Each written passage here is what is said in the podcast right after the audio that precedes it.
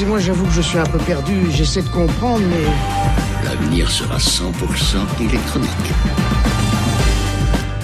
La science-fiction, c'est la branche de la littérature qui se soucie des réponses de l'être humain au progrès de la science et de la technologie. Voilà ce qu'en disait l'incontournable Isaac Asimov, un peu le Larousse du genre. C'est une définition précise, concise et même assez terre à terre. Pourtant, dans l'imaginaire collectif, la SF sonne encore comme un délire de geek, une galaxie lointaine peuplée de soucoupes volantes et de dialectes bizarroïdes. C'est un à côté, une périphérie. Alors, que nous dit la science-fiction et où nous emmène-t-elle? S'agit-il d'un véhicule spatial pour explorer le futur ou d'une paire de lunettes pour mieux voir, pour mieux percevoir le présent? Et si c'était en fait un axe central pour comprendre notre environnement? La SF est un monde vaste, mais c'est surtout un temps, une modalité de dialogue avec l'époque dans laquelle nous vivons. Celle d'aujourd'hui est marquée par la technologie, son omniprésence et sa rapidité. On vous l'a dit, tout est numérique. Alors que peut la science-fiction si on vit déjà dans un épisode de Black Mirror? Tout est numérique. Olivier Desquet sur France Inter. Bonjour à toutes et à tous. Aujourd'hui, nous allons faire un saut dans le futur, à moins qu'il ne s'agisse d'une plongée dans le présent, avec cette question parmi beaucoup d'autres. Dans un monde saturé de technologies angoissantes, quel est le rôle, la fonction sociale de la science-fiction? Alors pour en parler avec nous depuis sa crypte marseillaise, le romancier Alain Damasio, bonjour. Bonjour. Alain Damasio, vous êtes écrivain, on peut dire que vous êtes une figure culte hein, de la, de la science-fiction française. On peut notamment citer La zone du dehors, publié en 1999, ou La horde du contrevent, paru en 2004, et on attend votre prochain roman, Les Furtifs, avec la plus grande impatience. Alors avec nous, euh, nous allons voir de ce que dit la SF quand le temps se compresse. Peut-être s'agit-il d'un acte militant, d'une manière de faire de la politique, et puis nous verrons aussi comment la science-fiction s'adresse à nous. Ici, l'utopie, là, les dystopies nombreuses. Et enfin, dans la dernière partie, on essaiera de bâtir ensemble un récit du temps présent qui sait le monde qui nous entoure nous semblera peut-être moins flou. Mais d'abord, on fait chauffer le moteur du vaisseau, direction Mars, David Bowie, Ziggy Stardust.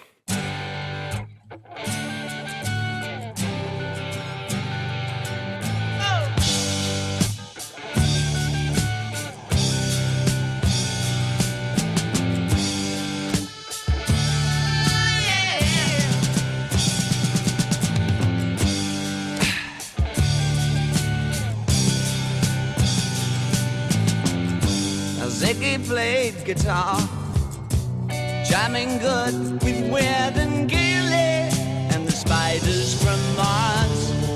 He played it left hand, but made it too far. Became the special man, then we were Ziggy's band. Ziggy really sang eyes and screwed down hairdo, like some cat from Japan. He could lick 'em by smiling, he could leave 'em to hang. They came on so loaded, man, well hung in snow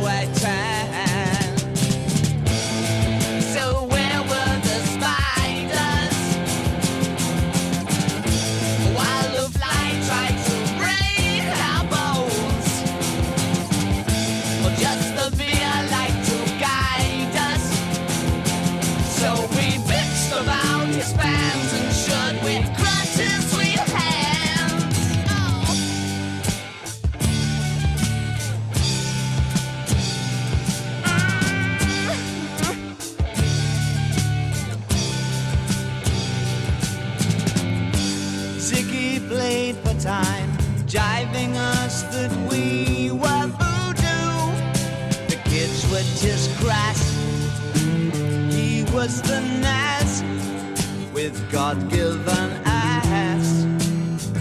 He took it all too far, but boy, could he play guitar.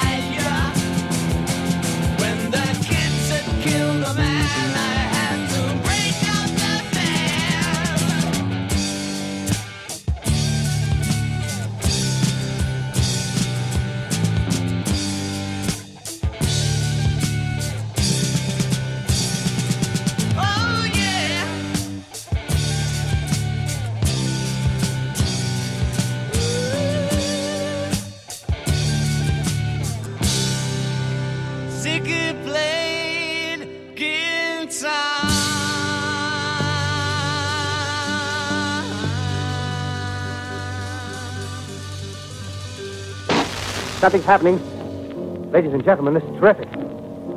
This end of the thing is beginning to flake off. The top is beginning to rotate like a screw, and this thing must be hollow. Move it! Keep back! Keep back! Mesdames et messieurs, le sommet de cette chose se met à tourner comme une vis. On vient d'entendre la piste 4 de la guerre des mondes version Orson Welles, ce fameux programme radiophonique diffusé sur CBS le 30 octobre 1938. Alors vous avez peut-être sûrement même déjà entendu que cet objet sonore non identifié avait causé un vent de panique jusque dans les rues de certaines villes américaines. Aujourd'hui, on sait que cette hystérie a été très largement exagérée et justement, cette amplification ne fait que brouiller encore un peu plus la frontière entre la réalité et la science-fiction. Je suis avec mon invité, l'écrivain Alain Damasio, figure atypique de la science-fiction française. Euh, Alain Damasio, par les temps qui courent, on a parfois euh, l'impression d'assister à une, compression du temps où la réalité précède parfois euh, la science-fiction. Qu'est-ce que peut dire la SF si on vit déjà dans le futur? En fait, on a, on a une simultanéité, je crois, des, des, de certains types d'événements qui fait que ce qu'on croit être le futur est, est, est déjà co-présent à ce qu'on vit euh, à, à, un autre endroit, par, par, exemple dans la Silicon Valley ou dans un autre pays comme, euh, comme en Chine. Quand on a des, des phénomènes, moi j'avais j'avais effectivement déliré sur euh, un monde, par exemple, où chaque personne serait notée. Euh, il serait évalué en permanence et que son, son classement citoyen viendrait de cette notation qui, qui était faite par, par, par, ses pairs, par ses collègues. Oui, c'est le, c'est le, clastre, le clastre de la zone du dehors, c'est voilà, un registre où tout le monde est classé par ses pairs. Ouais. ouais, et puis que du coup on avait le nom correspondant à, à notre classement. Euh, quand on voit que par exemple ça arrive euh, directement en, en Chine en ce moment et que c'est devenu par les réseaux sociaux effectivement une façon de, de classer ton, de, ton degré de citoyenneté, euh, ton degré de pureté citoyenne, tu te dis bon ok euh, en fait, c'était déjà qu'au présent et j'ai fait que, que, que, prospecter quelque chose qui euh, qui était en cours. Mais il n'y a pas de miracle. C'est un auteur de, de science-fiction, c'est quelqu'un qui, qui s'imbibe, c'est une éponge, hein, comme tous les, comme je pense tous les écrivains, mais qui s'imbibe particulièrement des, des émergences technologiques. On suit ça de, de, très attentivement, et la plupart du temps, ces cycles-là sont des cycles de prototypes qui ensuite basculent dans dans des technologies grand public. Et, et, comme on est conscient et, euh, et, au courant de ces prototypes, on a souvent un tout petit coup d'avance, mais, mais, mais, très léger, euh, parce que l'accélération du, du, temps entre le prototype et, la, et, sa mise euh, en service pour le grand public est, est maintenant très forte, quoi, et très rapide. Donc euh, oui, mais de toute façon, moi, je n'ai jamais considéré que, le, que la science-fiction était une, une prospective du, du, futur. Je pense que c'est une lecture une analyse extrêmement précise et euh, fouillée, profonde. C'est plus une extrapolation du réel? C'est l'extrapolation du réel. Moi, je dis des fois, c'est une sorte d'hyper-intensification du, du, présent. C'est-à-dire qu'il y, y, a des tendances émergentes qui sont souvent relativement faibles ou peu développées encore.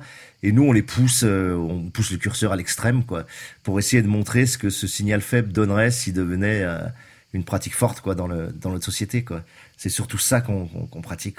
Alors il y a, y, y a, un objet euh, culturel, j'en parlais dans, dans, le, dans le propos liminaire, qui symbolise un peu ce rétrécissement du temps. C'est la série euh, britannique Black Mirror. Ouais, excellent. Est-ce que vous y voyez vous de, de l'acuité dans cette espèce de, de glace sans teint, puisqu'on a l'impression de se regarder nous-mêmes finalement. Non, je le trouve génial. Bon, déjà, déjà c'est marrant, mais le titre, je le trouve extraordinaire parce que c'est cette espèce de de miroir et enfin de miroir éteint, c'est cet écran éteint noir qui fait qu'effectivement on se reflète, à, on se reflète à l'intérieur et on reflète en tout cas nos perversions euh, à l'intérieur. Moi, je trouve que c'est une série euh, extraordinaire, assez unique, qui euh, est la première à avoir à être sortie de la techno-euphorie qui qui nous baigne, hein, puisque le capitalisme étant étant un tout un outil pour nous pour nous vendre de la technologie et nous faire croire que qu'elle constitue une amélioration euh, systématique de, de la condition humaine. C'est très rare d'avoir des enfin des séries comme ça qui, qui soient technocritiques à ce point-là et d'une façon aussi subtile et qui jouent sur le mal-être que, que produisent le, pour la technologie. Donc pour moi, c'est extrêmement pertinent, extrêmement contemporain aussi. Euh, il y, y, a des épisodes comme celui où, où ce jeune adolescent là est en train de, de, de se masturber devant son écran et, et croit qu'il a été vu par sa caméra euh, personnelle. Bon, bah, c'est des choses complètement, euh, oui, possibles, contemporaines. Après, il y a des petits moments plus extrapolatifs, mais, euh, mais globalement, je trouve que c'est une lecture. Ouais, ouais, c'est un, c'est une lecture du, des, des, des, patrons, des patterns du, du, présent, quoi, des motifs essentiels de, la technologie aujourd'hui. Et comme on est une société extrêmement, euh, enfin, moi, on parle d'anthropocène, mais moi, j'ai envie de parler de, technocène, quoi. C'est-à-dire, on, on, vit dans des technococons, on est, on est, on est effectivement saturé de technologie, on est, on est, on est baigné, immergé en permanence dans, dans des outils technologiques personnels en plus qui sont constamment collés à nous, qu'on utilise euh, au quotidien. Si bien que, ouais, faire une analyse même sociale, même politique, critique, passe par, euh, par un décryptage de ce que la technologie peut, euh, où elle peut nous embarquer, comment elle nous, nous empuissante ou nous impuissante. Euh, je crois que et Black Mirror, c'est fabuleux pour ça. Ouais. Euh, alors vous, vous parliez de, de, la fonction critique justement de, de, de, la série Black Mirror en, en l'espèce. Euh, dans un contexte dans, dans, lequel on vit, on l'a dit, de, de, technologisation extrême de la, de la société, euh, quelle est la fonction sociale de la, de la SF Est-ce qu'il y a une responsabilité des auteurs de SF pour prendre un rôle dans le monde dans lequel on vit aujourd'hui? Bah, en tout cas, moi, je le ressens euh, pleinement comme ça, et on est on est une dizaine d'auteurs euh, en France et en Belgique d'ailleurs qui avons créé comme ça un, collectif. C'est rare les collectifs d'écrivains parce qu'on est souvent assez solitaire, isolé, qui s'appelle Zanzibar et sur lequel nous on a on a en tout cas une une perception très nette là-dessus d'une responsabilité extrême. Euh, pour la lecture euh, des tendances les plus fortes de la technologie, pour la lecture de ce qu'elle produit dans, dans le présent. Donc pour moi, l'auteur de science-fiction, c'est celui, enfin je suis assez proche finalement de la, la, la définition d'Asimov, mais pour moi c'est celui qui essaye de, de, de comprendre comment euh, notre rapport au monde, notre rapport aux autres et, et notre rapport à nous-mêmes, parce que ce rapport intérieur à nous-mêmes est très important, la construction de soi c'est quelque chose de très important, et notamment pour les ados. Comment ce triple rapport-là est, euh, est en quelque sorte foyer... Euh, torturé, perverti, pollué, mais aussi euh, amélioré parfois, en tout cas altéré par la technologie. Voilà, c'est la façon dont la technologie altère ce triple rapport au monde, à l'autre et à soi qui, euh, qui pour moi est le cœur de notre travail. Et du coup, on est, on est en plein dans les sciences sociales en fait, en permanence. On est, on, on fait sans arrêt de l'anthropologie, de l'ethnologie, du, euh, de la socio, de la psychanalyse, et, ça traverse nos textes de façon très forte, et notamment sur ces auteurs euh, en France, c'est très très très très net ça. C'est-à-dire qu'on fait vraiment de la soft science fiction, c'est-à-dire de la science-fiction de, de sciences molles, de sciences humaines.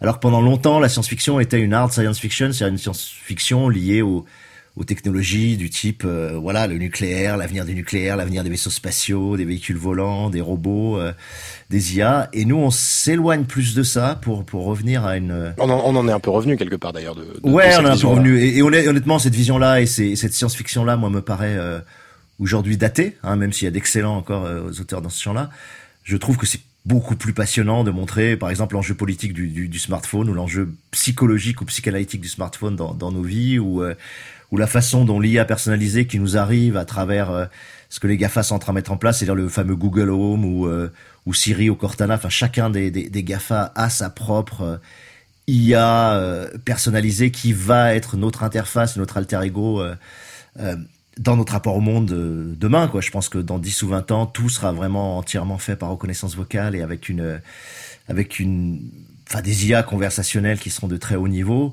si bien que notre premier rapport j'ai envie de dire humain ou en tout cas relationnel passera par cette interface qui sera une IA quoi et qui prélèvera tout un ensemble de données sur nous. Donc ça par exemple c'est passionnant. C'est pas tant la technologie qui est passionnante et la capacité qu'aura l'IA sur la reconnaissance vocale par exemple est extrêmement développée déjà et, et de très bonne qualité.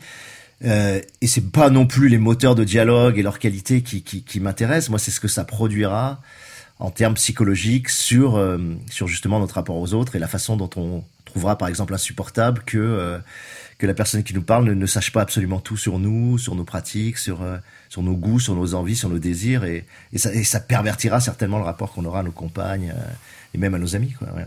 Alors, Alain Damasio, vous dites que, que la science-fiction, c'est le médium majeur de la politique en littérature. Est-ce que ça vous agace aujourd'hui quand on considère que la SF est encore un, une littérature de genre, quelque part?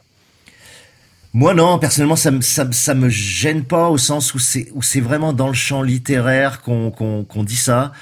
Or si t'es si t'es vraiment euh, attentif et, et, ouvert, tu te rends compte que que ce soit en série télé, que ce soit au niveau des même des blockbusters cinématographiques, que ce soit au niveau des jeux vidéo, qui sont quand même le médium majeur de, de construction de, de collective et de soi des adolescents. Faut, faut, faut, faut quand même être conscient de ça. Et puis même maintenant des voilà des post-ados et même des adultes, puisque l'âge des joueurs moyens, je crois, est 35 ans aujourd'hui ou 36 ans. Euh, L'ASF dans ces champs-là, dans ce triple champ de la série télé, du cinéma et, euh, et du jeu vidéo, est, est, est archi présente. C'est absolument pas un genre mineur ni euh, ni quelque chose de, de, de, de sous-estimé quoi. Donc c'est ça reste encore vrai, je dirais, dans, dans des milieux, j'appelle littérature générale, littérature blanche euh, français, où on essaie encore de préserver une sorte de d'aura spécifique. À cette littérature que moi je trouve assez étriquée personnellement, alors que la SF me paraît très ouverte et, euh, et, et, embrassant réellement les enjeux contemporains, alors que c'est pas vraiment le cas, je trouve, sur la littérature blanche actuelle. Donc non, moi je je, je, je laisse dire, j'ai envie d'écouter, parce que je, je, trouve qu'on est beaucoup plus, euh, ouais, beaucoup plus pertinent et qu'on touche des enjeux beaucoup plus. On a qu'à voir sur, je sais pas, sur la ZAD. Moi, voilà, moi, je, très naturellement, les gens de la ZAD m'appellent. Euh, j'ai participé à beaucoup d'actions militantes, que ce soit Tarnac à la ZAD ou ailleurs. Et les gens qui viennent me chercher sont, complètement conscients que, euh, voilà, je, suis au cœur, j'espère, en tout cas, au cœur des enjeux qui se passe. Alors justement, est-ce que, est-ce que pour vous, le, l'ASF, c'est un acte militant, voire une manière de faire de la politique?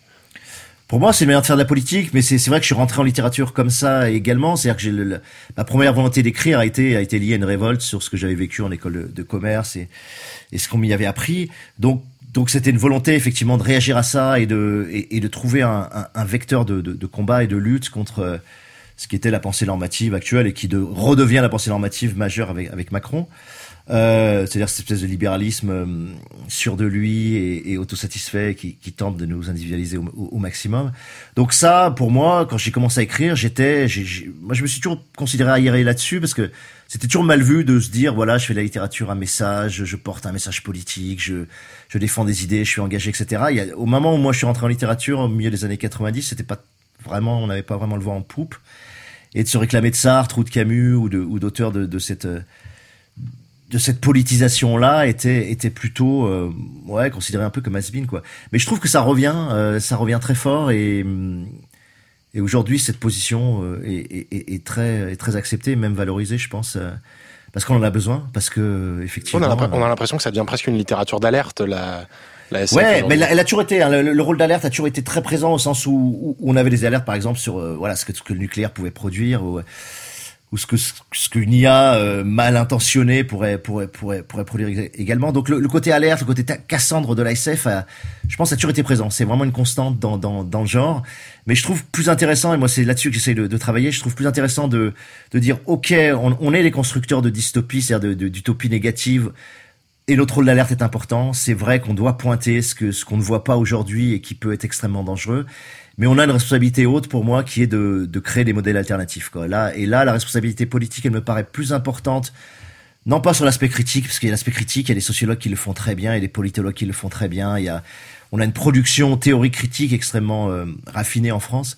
Mais par contre, la faculté à, à produire des utopies ou des modèles alternatifs viables, ou des modèles alternatifs qui suscitent un désir et qui, qui, nous font dire bon ah oui on pourrait effectivement tendre vers ça on pourrait effectivement aller vers ça sans sans répudier la technologie mais en l'utilisant ça serait euh, ça pourrait être très chouette ça, c'est un rôle de l'ASF qui, qui, qui, est minoré. Quoi. Justement, c'est ce dont on va pouvoir parler dans, dans la deuxième partie, Alain Damasio.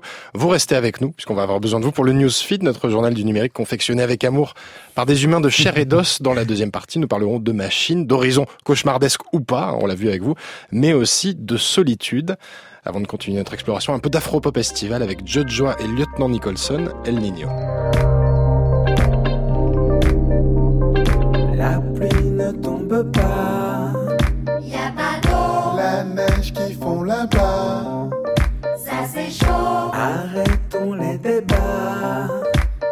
Il frappe ici et là.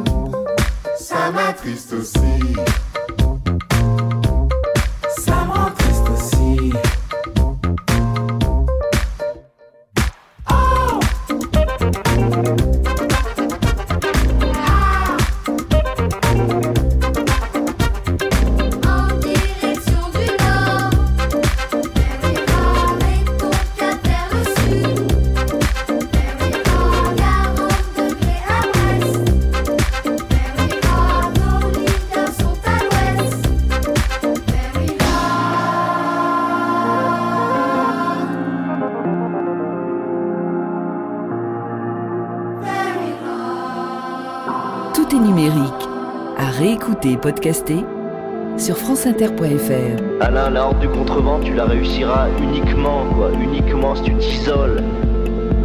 Si tu t'isoles, quoi. Tu comprends ce que ça veut dire isole? Isola l'île, quoi. Tu crées ton île et tu, tu, tu au maximum, quoi. Il faut que les gens soient extrêmement loin de toi, mais loin parce que ton univers sera vaste, quoi, sera immense, sera énorme, sera énorme l'univers, quoi.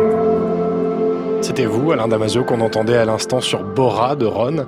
Alain Damasio, mon invité, qui, lorsqu'il n'improvise pas sur des boucles électroniques écrites d'incontournables romans de science-fiction comme La Zone du Dehors ou La Horde du Contrevent. Alors, euh, Alain Damasio, dans cet extrait, on vous entend parler de la, de la nécessité de s'isoler pour créer un monde, un univers. Est-ce que la science-fiction, c'est une littérature de la solitude qui nécessite de se retirer du monde? Ce qui pourrait sembler paradoxal avec tout ce qu'on s'est dit sur l'hyperconnexion actuelle.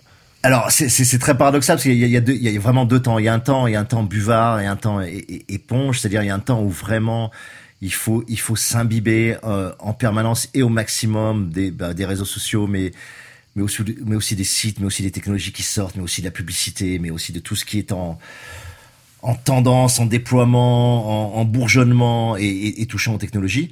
Moi, par exemple, il y a un site que je, je, je regarde énormément qui s'appelle Internet Actu, qui est un vieux site d'analyse des technologies, mais qui est excellent.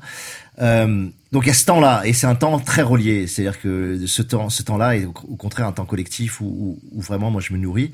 Et puis après, il y, a, il y a vraiment le temps de la création. Et le temps de la création, comme il y en a la spécificité en SF de d'être des créateurs d'univers, c'est-à-dire qu'on met en place des univers euh, entiers, comme celui de la Horde autour du vent, ou celui de la, de la zone autour du contrôle, ou, ou celui des furtifs en, que créé en ce moment, qui, qui, voilà, qui se passe en 2040 dans, dans, dans une société assez proche de la nôtre, mais qui exige quand même une, un travail de prospective cohérent, très, très, très soutenu.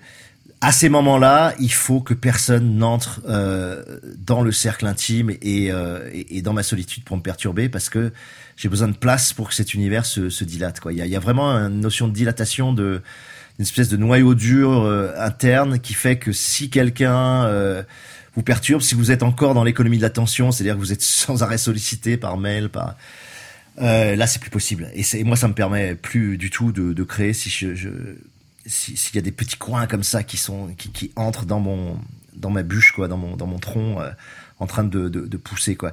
Donc euh, oui, ça, ça, ça, ça, cumule ces deux ces deux moments quoi. C'est, ce moment de multitude et ce moment de solitude. C'est euh, et les deux sont indispensables. Vous avez une histoire un peu avec euh, avec l'isolement. Quand vous écrivez, vous vous partez où? Alors quand j'écris, je pars, euh, je pars très souvent en montagne. Et là, c'est ce que je vais faire d'ailleurs euh, la semaine prochaine. C'est-à-dire que je, je, pars souvent dans, dans les Alpes, quoi, dans les, dans, ça peut être dans les écrins, dans le Kiras. Euh, et je m'isole parce que j'ai besoin d'une de conditions d'énergie aussi particulières où voilà, je vais écrire le matin, l'après-midi, je, je, je, pars randonner et je fais des randonnées 3-4 heures.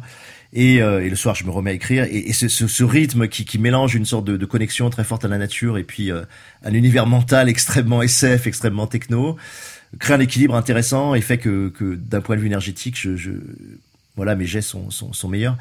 Donc c'est mes conditions à moi d'énergie, ce qui fait que ça exige effectivement des isolements. Mais là, j'avais j'avais j'avais négocié avec ma famille euh, pour partir une semaine par mois et c'est je tiens ça depuis un an. Et puis là, été encore encore plus. Donc c'est ouais ouais c'est effectivement des conditions absolument indispensables. Et là sur sur ce morceau de Bora vocal, c'était c'était carrément en Corse où là je passais 15 à 20 jours par mois. Euh, totalement isolé dans le dans, dans le maquis corse une maison qui était dans le maquis corse dans le Cap Corse. Et ça et ça m'a permis d'avoir euh, voilà une qualité d'immersion qui était qui était grande quoi. Et aujourd'hui c'est plus compliqué avec avec la famille évidemment. Mais j'essaye dans ces petites niches plus restreintes quoi voilà ces niches écologiques de d'écriture de, de de déployer et de mettre le maximum d'intensité à ces à ces moments là quoi alors vous, vous, prenez le maquis, vous n'avez pas de téléphone portable, hein, c'est à noter, vous appelez ça un ouais. objet nomade totalitaire. Est-ce qu'on vous a déjà reproché ou est-ce qu'on vous a déjà posé la question euh, Est-ce que vous êtes technophobe, Alain Damasio? On me l'a beaucoup, posé, c'est marrant. Moi, je réponds toujours que je suis, je suis très technocritique ou techno-vigilant parce que bon, je, j'utilise énormément de technologie aussi. Euh, j'utilise énormément Internet et c'est une ressource extraordinaire de, de, évidemment, de et de savoir et de et de nourriture euh, réflexive pour les romans. C'est-à-dire que je, je me sers en, en, permanence de du net quand quand quand, quand j'écris quoi. Donc évidemment j'ai et, et j'ai ce côté je pense qui est propre aux auteurs de SF, c'est-à-dire j'ai une sorte de technophilie à certains moments.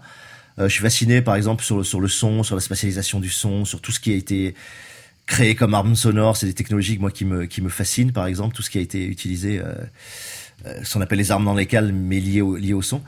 Mais par contre, j'ai aussi un rapport très très critique et notamment sur la, façon dont ça pervertit les rapports humains et notamment sur le portable qui est euh, voilà que j'ai refusé assez tôt et, sur lequel je me suis, je me suis tenu parce que j'avais j'avais vraiment le, la sensation que j'avais besoin d'une absence réelle des gens, c'est-à-dire que j'ai besoin d'une coupure euh, réelle et forte dans mon dans mon rapport aux gens et même à mes proches, même à mes, à mes filles, même à ma, à ma femme, pour pouvoir reconstituer euh, la force de leur présence paradoxalement. Et, Miguel Benassaya, qui est un psychanalyste, le, dit très très bien dans, dans Plus jamais seul. On, on est dans un continuum fusionnel euh, à cause de ces technologies-là et on, et on perd cette, cette faculté à reconstruire l'autre en nous quand il est, quand il est absent.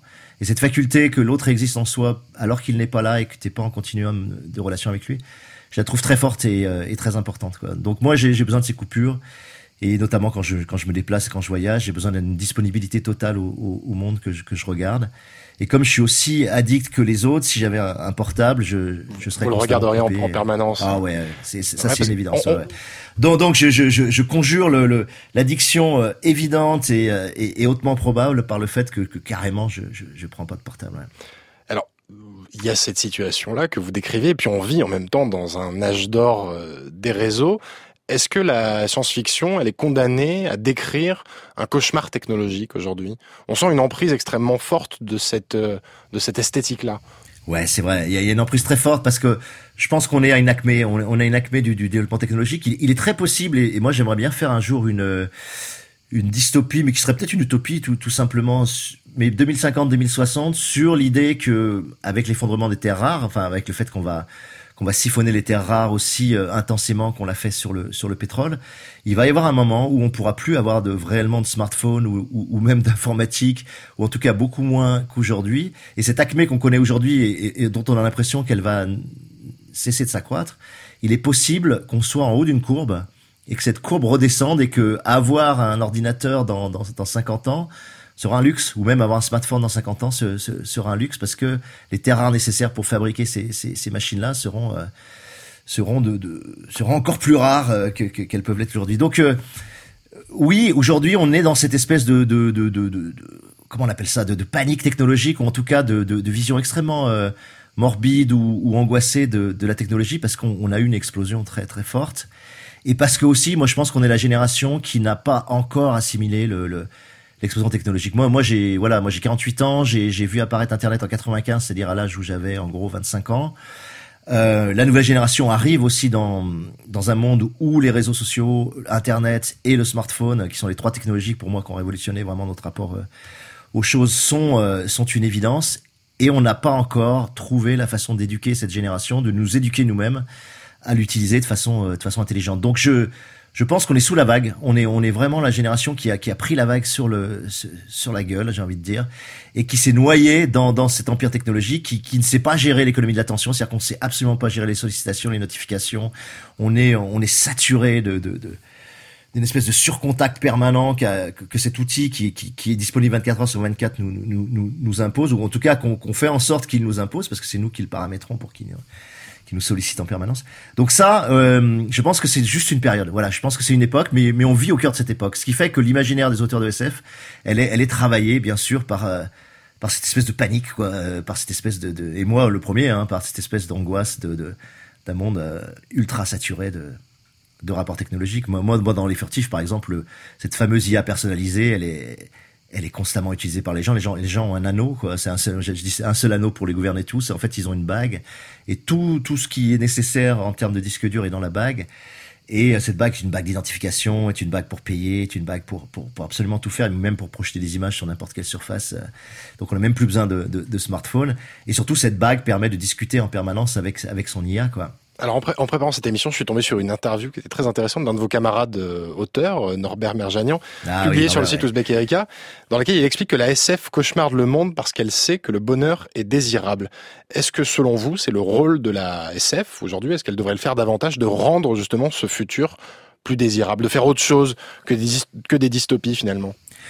Ah oui, mais ça c'est vraiment une ambition et c'est vrai qu'avec Norbert Merjanian, on, on, a cette ambition, c'est-à-dire de, de je pense qu'il faut qu'on arrête avec le avec le, la dystopie pure, il faut qu'on arrête avec le cauchemar technologique, il faut qu'on arrête avec ces facilités critiques là Et, et il faut qu'on soit capable d'ouvrir des, des fenêtres, des carrés de ciel bleu, euh, des types de sociétés, de communautés, de d'avenir pour, pour pour les humains qui soient euh, qui soient effectivement viables et désirables. Parce que Parce qu'on on- voit qu'il y a une saturation des références euh, au meilleur des mondes, à 1984, c'est une espèce comme ça de monument dystopique, et on a l'impression qu'il existe assez peu de choses autour de, de ces images-là, qui sont un peu euh, écrasantes finalement. Ouais, qui sont écrasantes. Et euh, alors, il y a beaucoup de thèses là-dessus. C'est-à-dire qu'il y a beaucoup de gens qui disent que l'utopie est très difficile à écrire au sens où, euh, où si vous décrivez un, un monde qui va bien ou une communauté qui va bien, vous vous privez de la principale ressource scénaristique euh, de tout auteur qui est euh, qui est vraiment qui est l'obstacle, qui est euh, qui est la tension, qui est le conflit.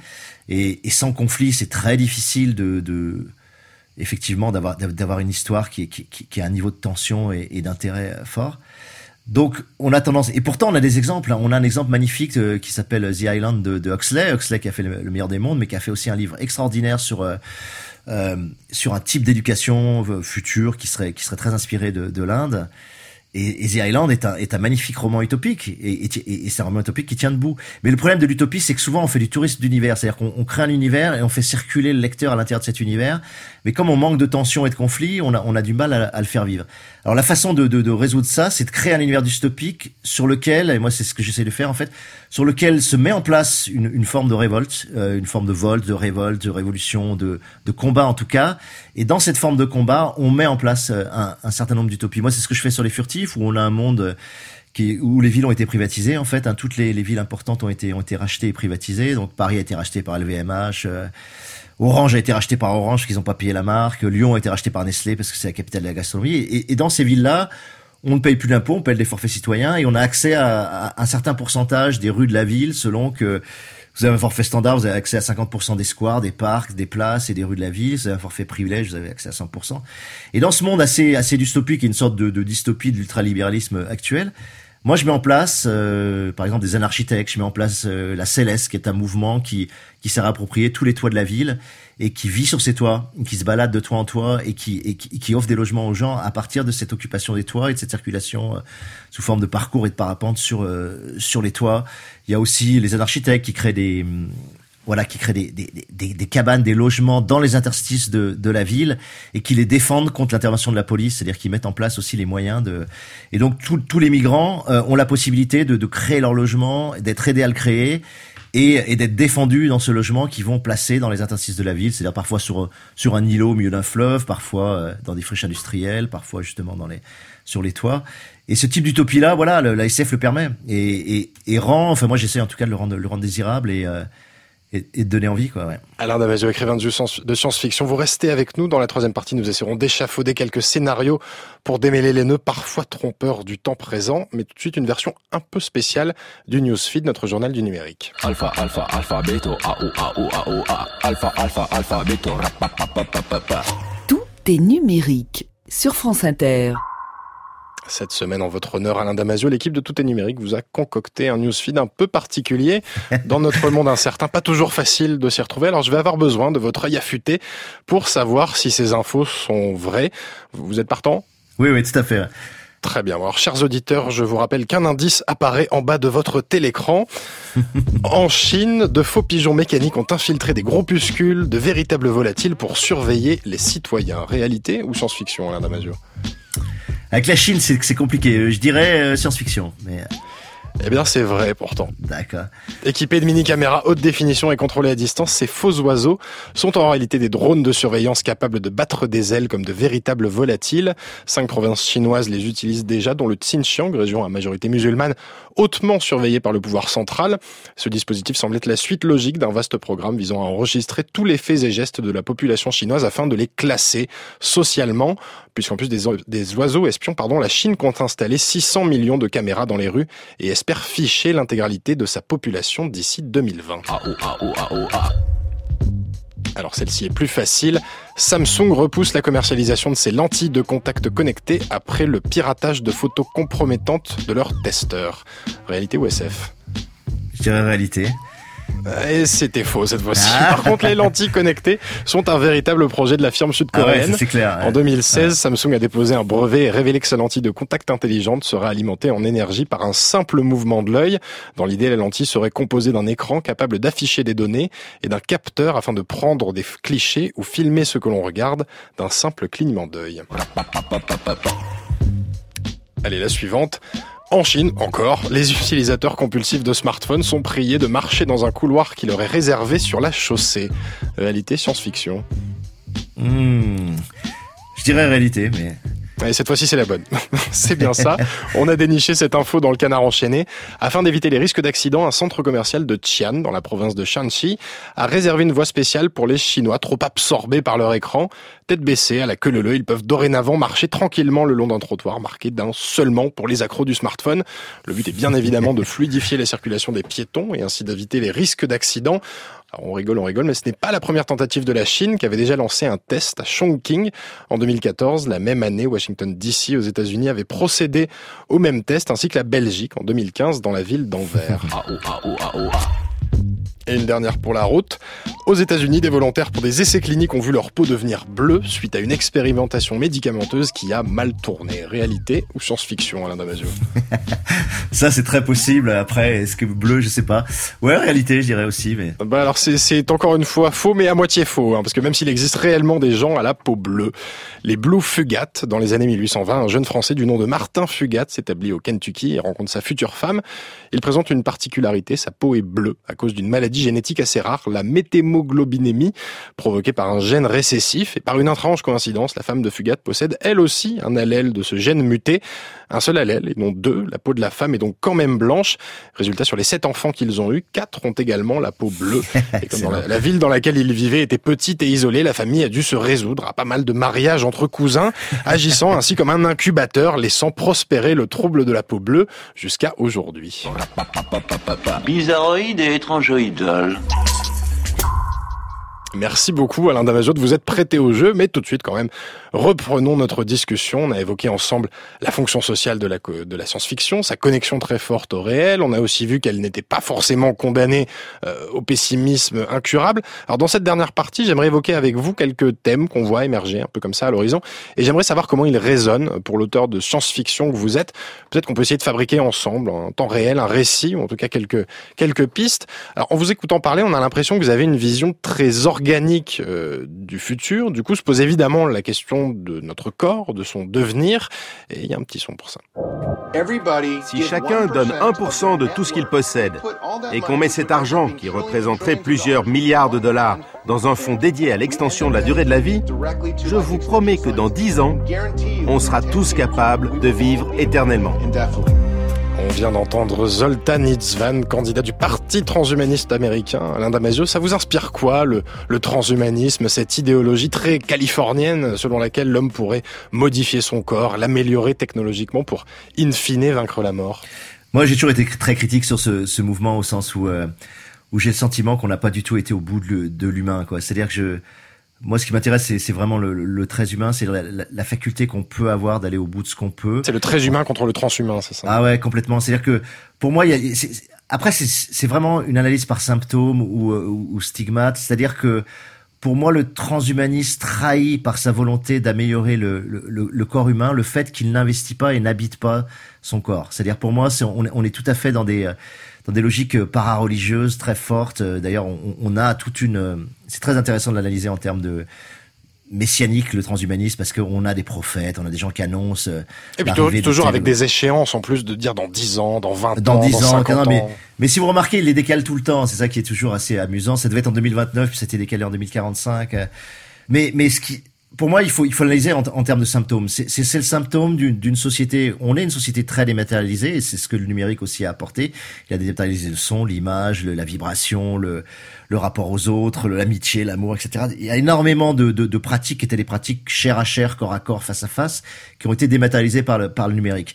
Et du coup, cette perte du corps, elle, euh, qui est très forte, cette perte de la chair qui est très forte, elle se traduit par le fait que les gens ne se sentent plus investis euh, et n'arrivent plus à vivre leur corps de façon euh, de façon riche, intense et habitée. Et du coup, le, transhumanisme, projette cette chose de dire, ben, augmentons notre corps, rendons-le plus capable de voir, rendons-le plus euh, artificiellement. Par exemple, on peut raccourir pendant deux heures ou trois heures sans, sans former de l'acide lactique ou euh, permettons-lui de vivre 150 ans ou même pour l'éternité, etc. Mais moi, je pose toujours la question, je dis d'accord, mais vous voulez vivre 1000 ans, vous voulez vivre 150 ans, etc. Mais essayez déjà vivre 50 ans avec intensité, avec, avec beauté, avec noblesse. Essayez d'habiter votre existence, essayez de, de déployer toutes les capacités cognitives extraordinaires que possède l'être humain, quoi. Et, et ensuite, on discutera du, du, du, du, transhumanisme. Mais, mais pour moi, c'est le symptôme de, de gens qui ne sont pas capables, justement, de, de, de- d'habiter leur corps, quoi, tout simplement. Donc, c'est, c'est vraiment un symptôme à l'envers. Quand vous parliez du transhumanisme, vous, dans une conférence, vous parliez de religiosité euh, morbide. Alors, il y en a peut-être une autre de religiosité morbide et d'incapacité, là aussi, à habiter son propre corps. C'est celle des réseaux sociaux, qui sont un peu aujourd'hui des auxiliaires de vie euh, cannibales. Ce sera d'ailleurs l'objet de votre prochain roman, Les Furtifs. On en a un peu parlé.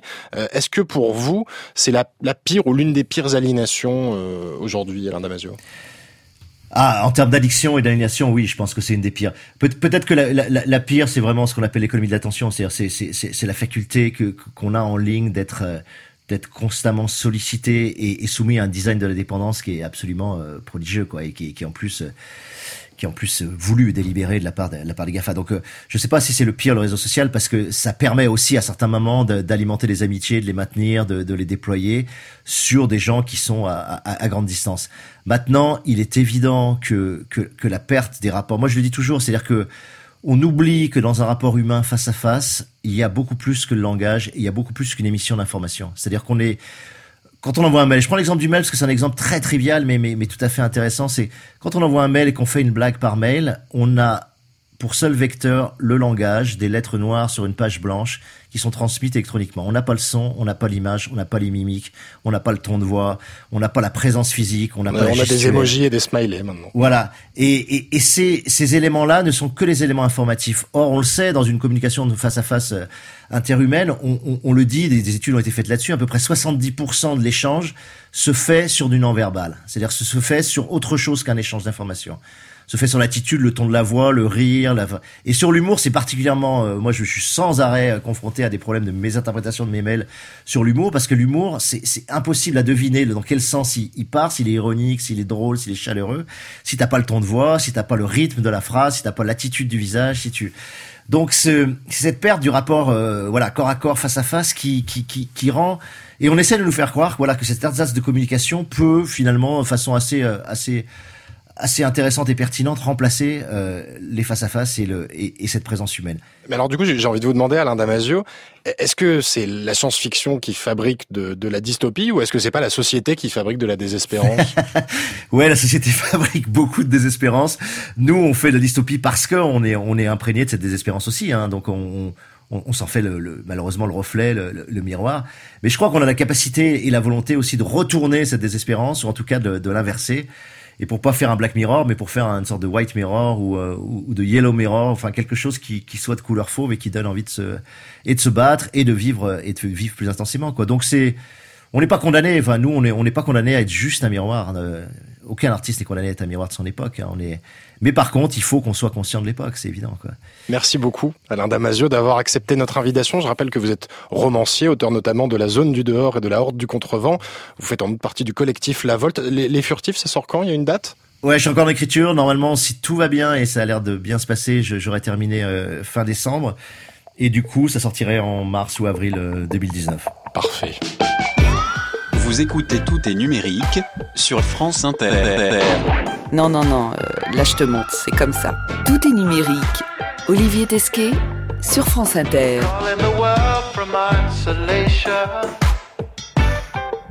Right now that's the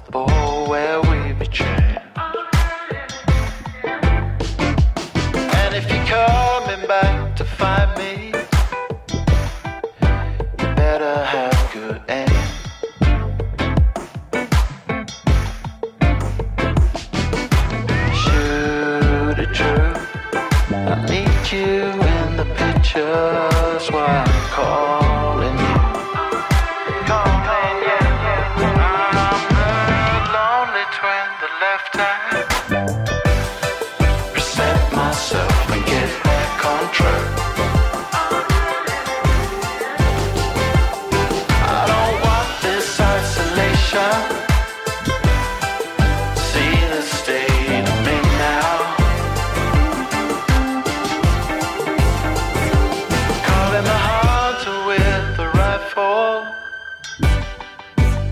now, that's the bowl where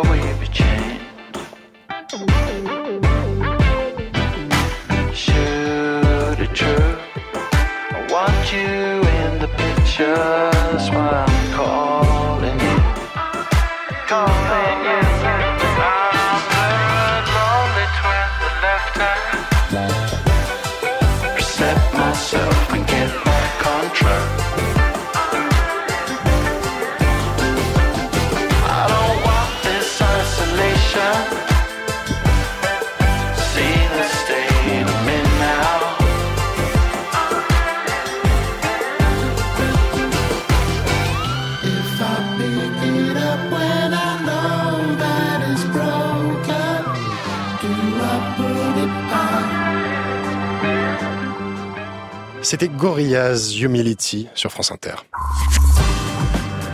Merci à tous de nous avoir accompagnés dans ce lointain voyage. Vous pouvez évidemment retrouver le podcast de cette émission sur franceinter.fr. À la réalisation aujourd'hui Clément Nouguier, à la technique Antoine Teboul, programmation musicale Thierry Dupin, c'est Dylan Benner qui m'a aidé à préparer cette émission. Nous on se retrouve la semaine prochaine autour d'une nouvelle question. Les GAFA, les géants du numérique, sont-ils les nouveaux maîtres de la guerre? D'ici là, n'oubliez pas de déconnecter.